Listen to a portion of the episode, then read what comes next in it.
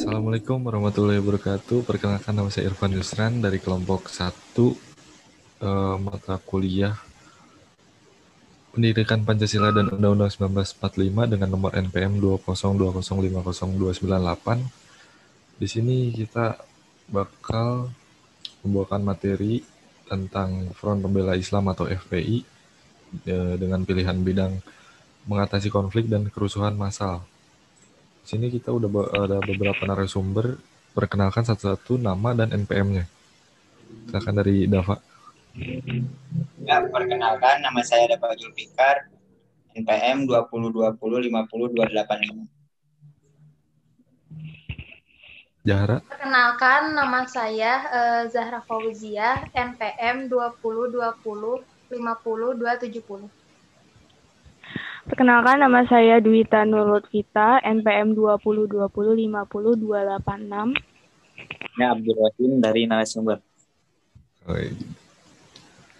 Gimana nih kabarnya nih? Aman ya? Sehat semua ya? Alhamdulillah. Sehat. Ya, tadi udah Jumatan, Dap. Jumatan. Alhamdulillah. Ulah cabut, Dap. Sebelumnya, tahu nggak sih singkatan FPI itu apa? Kepanjangannya maksudnya? Front Pembela Islam. Front Front Pembela Islam ya. Eh, Iya. Kalian Yap. awal tahu Front Pembela Islam itu dari kapan sih? Dari umur berapa? Dan tahunya juga dari mana gitu? Internet atau dari temen? Ya, kalau tahu Oh, sih dari- dari internet, Pasti dari internet ya. Aku dari berita. dari berita. Pasti di TV sih banyak kan berita-berita Mm-mm. tentang FPI. Iya, banyak juga. Betul, betul. Eh, setahu saya ya, FPI itu yang biasanya ngadain tablik akbar gitu-gitu ceramah. Tapi kalau dari kalian ada nggak sih selain dari tablik akbar dari ceramah gitu? Acara-acara lain?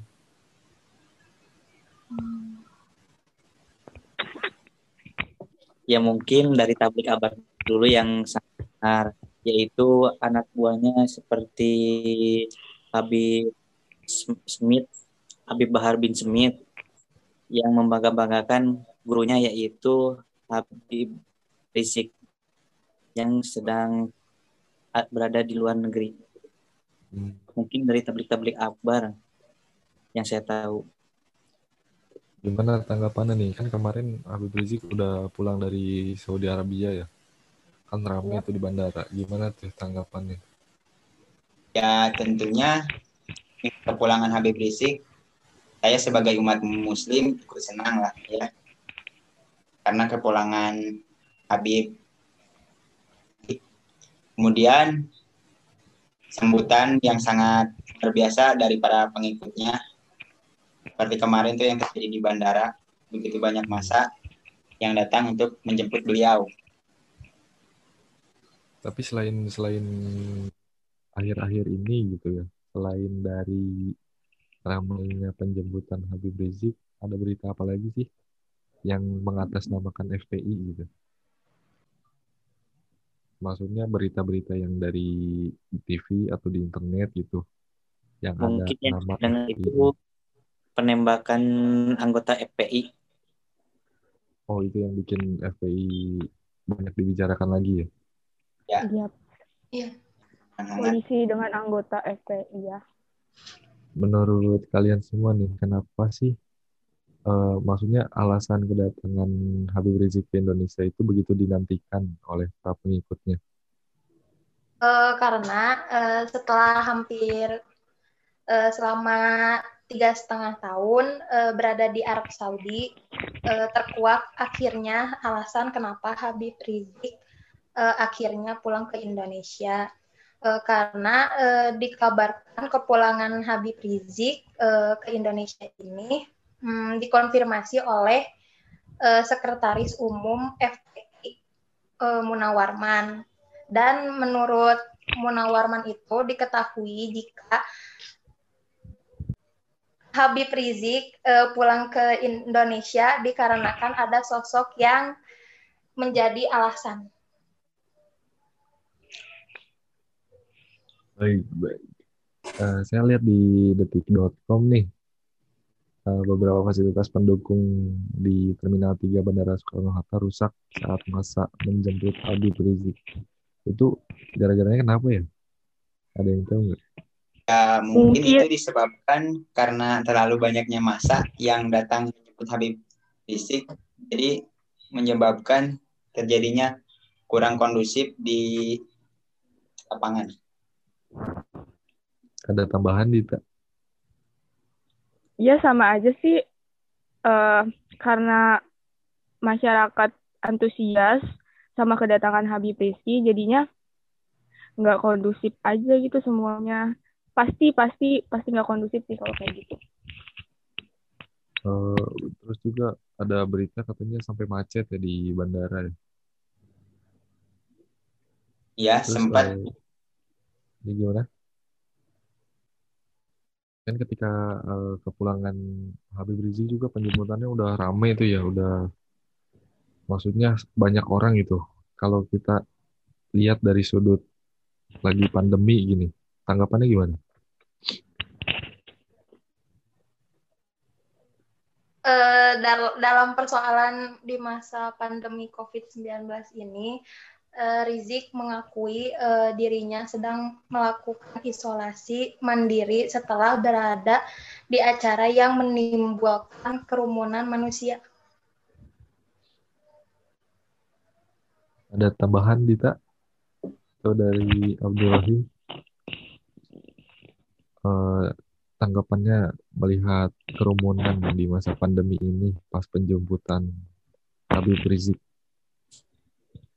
Ya kalau menurut saya sendiri ya harusnya ketika penjemputan Habib Rizik itu terkoordinir gitu. Jadi harus izin ada izin dari pihak tertentu agar penjemputannya itu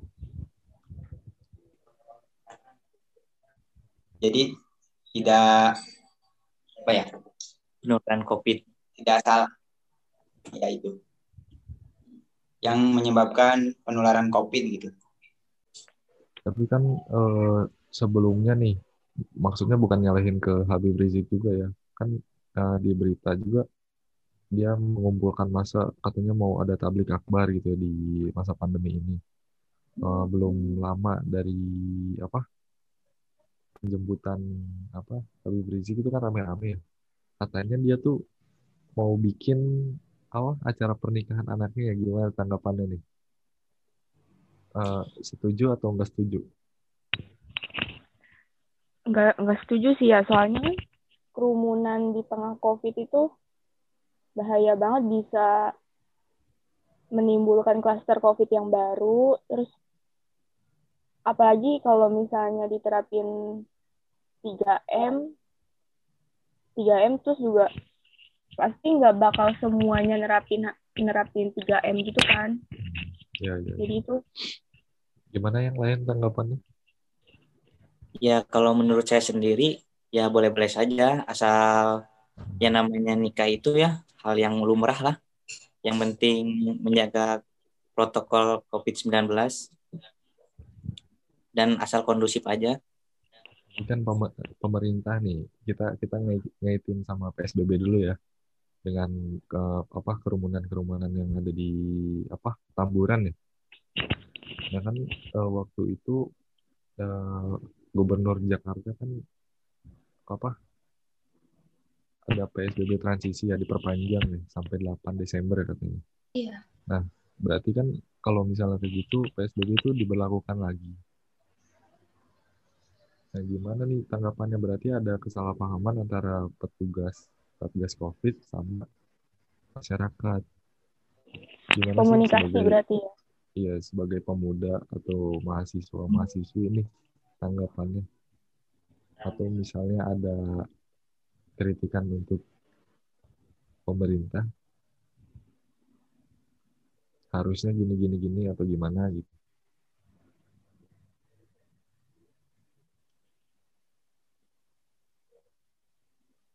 mungkin saya bisa nambahin juga ya uh, pemerintah harusnya sih lebih langsung ke pengurus panitia yang bakal ngadain acara gitu ya bahwa covid itu udah menyebar di titik-titik ini sebenarnya kalau misalnya buat acara-acara kayak gitu setuju-setuju aja kalau saya gitu ya.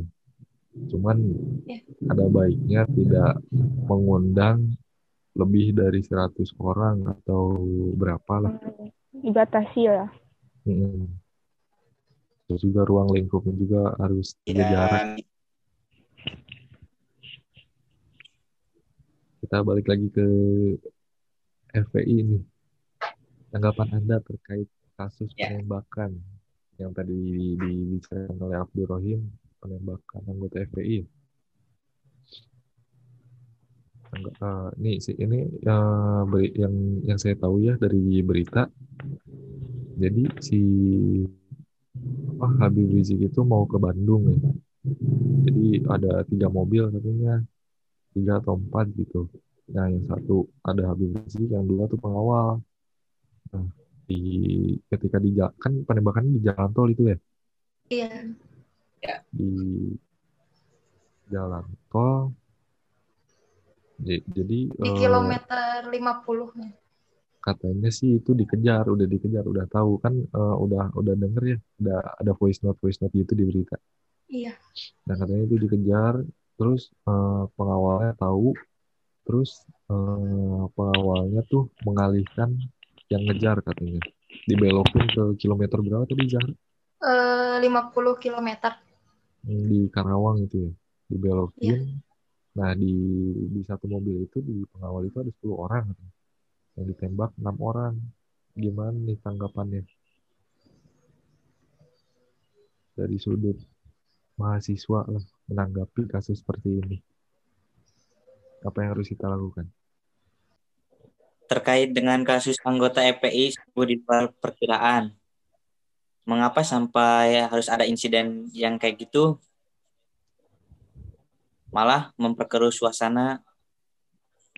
Kenapa tidak bisa diselesaikan secara baik-baik?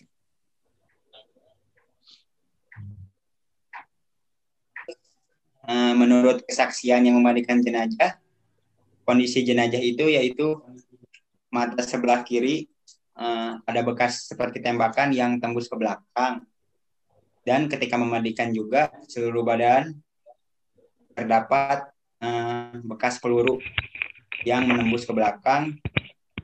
Juga di bagian kepala belakang dekat telinga ini ada juga bekas peluru jadi si peluru datang sepertinya dari arah ini nih. Terus eh, keluarga juga awalnya tidak mengizinkan untuk melakukan otopsi kepada jenazah tersebut, tetapi pihak kepolisian mengambil tindakan sendiri. Ya untuk percaya atau tidaknya sih kan berita ini masih simpang siur ya. Apa sih kejelasannya soalnya masih di pasti masih di masih diselidiki dan masih proses TKP kan ya seharusnya kita mencerna dan memperhatikan dengan baik jalannya ini gitu. Ada tambahan berita lain dari Zahra atau Dita?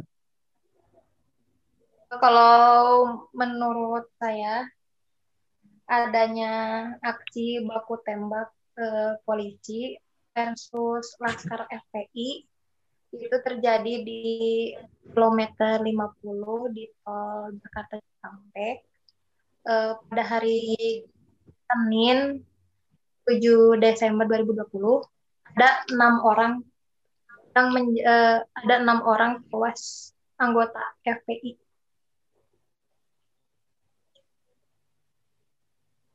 Dan saya baca juga di berita katanya dari kilometer 50 juga kan eh, mencari apa rekaman CCTV gitu. Tapi rekaman CCTV-nya itu mati gitu.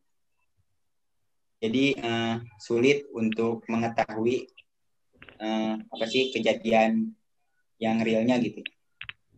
Eh, kalau kalau misalnya CCTV bisa saya bantah ya so- soalnya kita nggak bisa nyalahin apa jasa marga yang buat jalan tol ya karena saya lihat di pasar saham juga jasa marga lagi turun sahamnya jadi dia mungkin menonaktifkan beberapa kamera supaya dia tidak uh, kehilangan dananya juga gitu.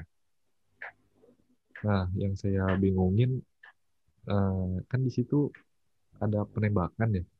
Harusnya orang-orang tahu dong dari suara penembakan itu gitu. Pasti Tapi, terdengar gitu kan ya, pasti hmm. rame gitu. Yang saya dengar di berita tuh nggak ada saksi mata gitu. Terus juga uh, penduduk sekitar juga nggak ada nggak ada ini ya apa namanya nggak ada suara tembakan katanya kalau sebagai mahasiswa nih gimana sih menanggapi hal tersebut? Apakah kita harus mengikuti uh, berita tersebut atau gimana nih? Ya lebih baiknya sih nunggu penyelidikan sampai selesai aja sih sampai titik terang gitu. Kejadian yang benernya gimana gimana ya kan? Banyak juga ya, ya di Twitter atau di berita-berita gitu yang nyebar-nyebarin. Iya banyak jadi saya Apalagi, belum berani menyimpulkan. Banyak banyak hoax sekarang tuh. Jadi kalau nah jadi saya bisa oh ini deh sebelum kesimpulan ada pesan-pesan nggak buat generasi muda yang mungkin di bawah kita yang masih sekolah menanggapi hal tersebut gitu? Pesan-pesannya dari Dava hal terkait yang ini penembakan apa bagaimana? Iya yang yang penembakan yang yang sebenarnya penembakan itu kita belum tahu kan. Itu tuh yang nembak dari polisi atau dari siapa kan. Nah itu maksudnya bisa jadi uh, apa memecah belah bangsa gitu. Ujung-ujungnya konflik juga kan sama dari masyarakatnya sendiri. Pesannya supaya tidak terjadi konflik dan tidak terjadi rusuh? Ya, menurut saya uh, untuk para apa, remaja gitu, jadikan kasus ini sebagai pelajaran dan ambil hikmahnya dari kasus ini karena setiap kejadian pasti ada hikmahnya. Dari Abdur gimana? Uh, pesannya buat mungkin yang di bawah umur yang yang ke bawah-bawah Iya, kita sebagai generasi muda seharusnya menjadikan kejadian ini sebagai pelajaran agar tidak terjadi lagi kemudian hari dan juga petik hikmah yang dapat kita ambil dari kejadian tersebut. Kalau dari Dita gimana? Nah, uh, lebih lebih selektif ya, lebih memilih mana yang benar, mana yang buruk. Terus uh, kalau misalnya ada berita-berita hmm, gitu dicari dulu yang benar, jangan asal langsung menyimpulkan kesimpulan sendiri jadi opini. Ya gitu aja sih, jangan termakan sama hoax. Kan banyak banget tuh FPI hoax-hoax gini-gini gitu. Kalau dari Jahra pesannya apa? Uh, kalau pesan saya uh, kalau ada berita uh, harusnya yang harus benar gitu jangan apa jangan sampai berita-berita hoax uh, uh, ditiru gitu soalnya banyak juga kan apa berita-berita hoax sekarang di media sosial gitu jadi udah menyebar ke mana-mana Yep. Kalau misalnya saya bilang gini, uh, kalian pada setuju gak? Uh, misalnya, tadi saya baca di Twitter, Habib Rizik akan mendirikan negara Islam. Apa setuju atau tidak? Buat semuanya ya. Mendirikan negara, negara Islam. Negara Islam. khusus Islam. Hmm mungkin Jadi mendiri, mendirikannya itu maksudnya di Indonesia gitu diubah itunya apa bagaimana bisa jadi bisa jadi saya baca di Twitter nih gimana tanggapannya aja ini mah hmm. mengenai ada Kayaknya ada orang yang nge-share berita kayak gitu.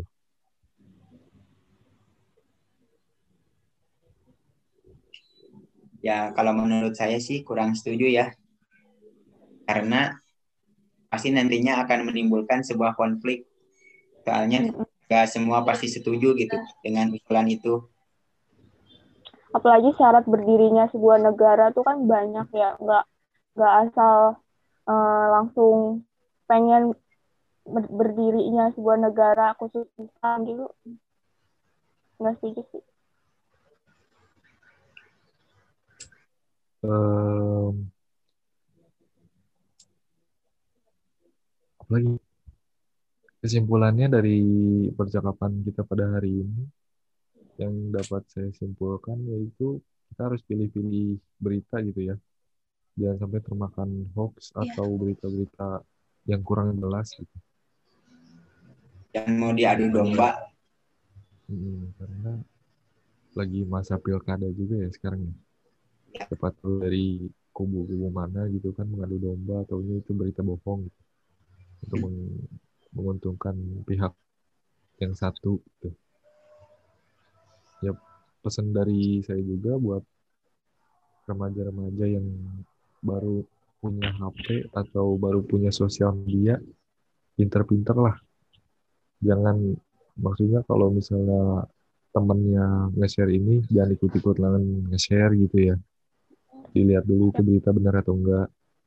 Jangan sampai kita masuk ke dalam kerusuhan massal dan itu juga uh, membatasi apa namanya penyebaran hoax ya membatasi penyebaran hoax juga yeah. bisa mengatasi konflik antar sesama itu aja sih kesimpulan dari kelompok satu kurang lebihnya mohon maaf apabila ada kesalahan atau salah kata karena kita masih dalam tahap belajar Terima kasih juga buat narasumber semuanya. Terima kasih buat temennya Dava, Abdurrahim. Iya. Udah nyempetin waktunya masuk di Zoom diskusi ini. Saya Irfan Yusran. Wassalamualaikum warahmatullahi wabarakatuh.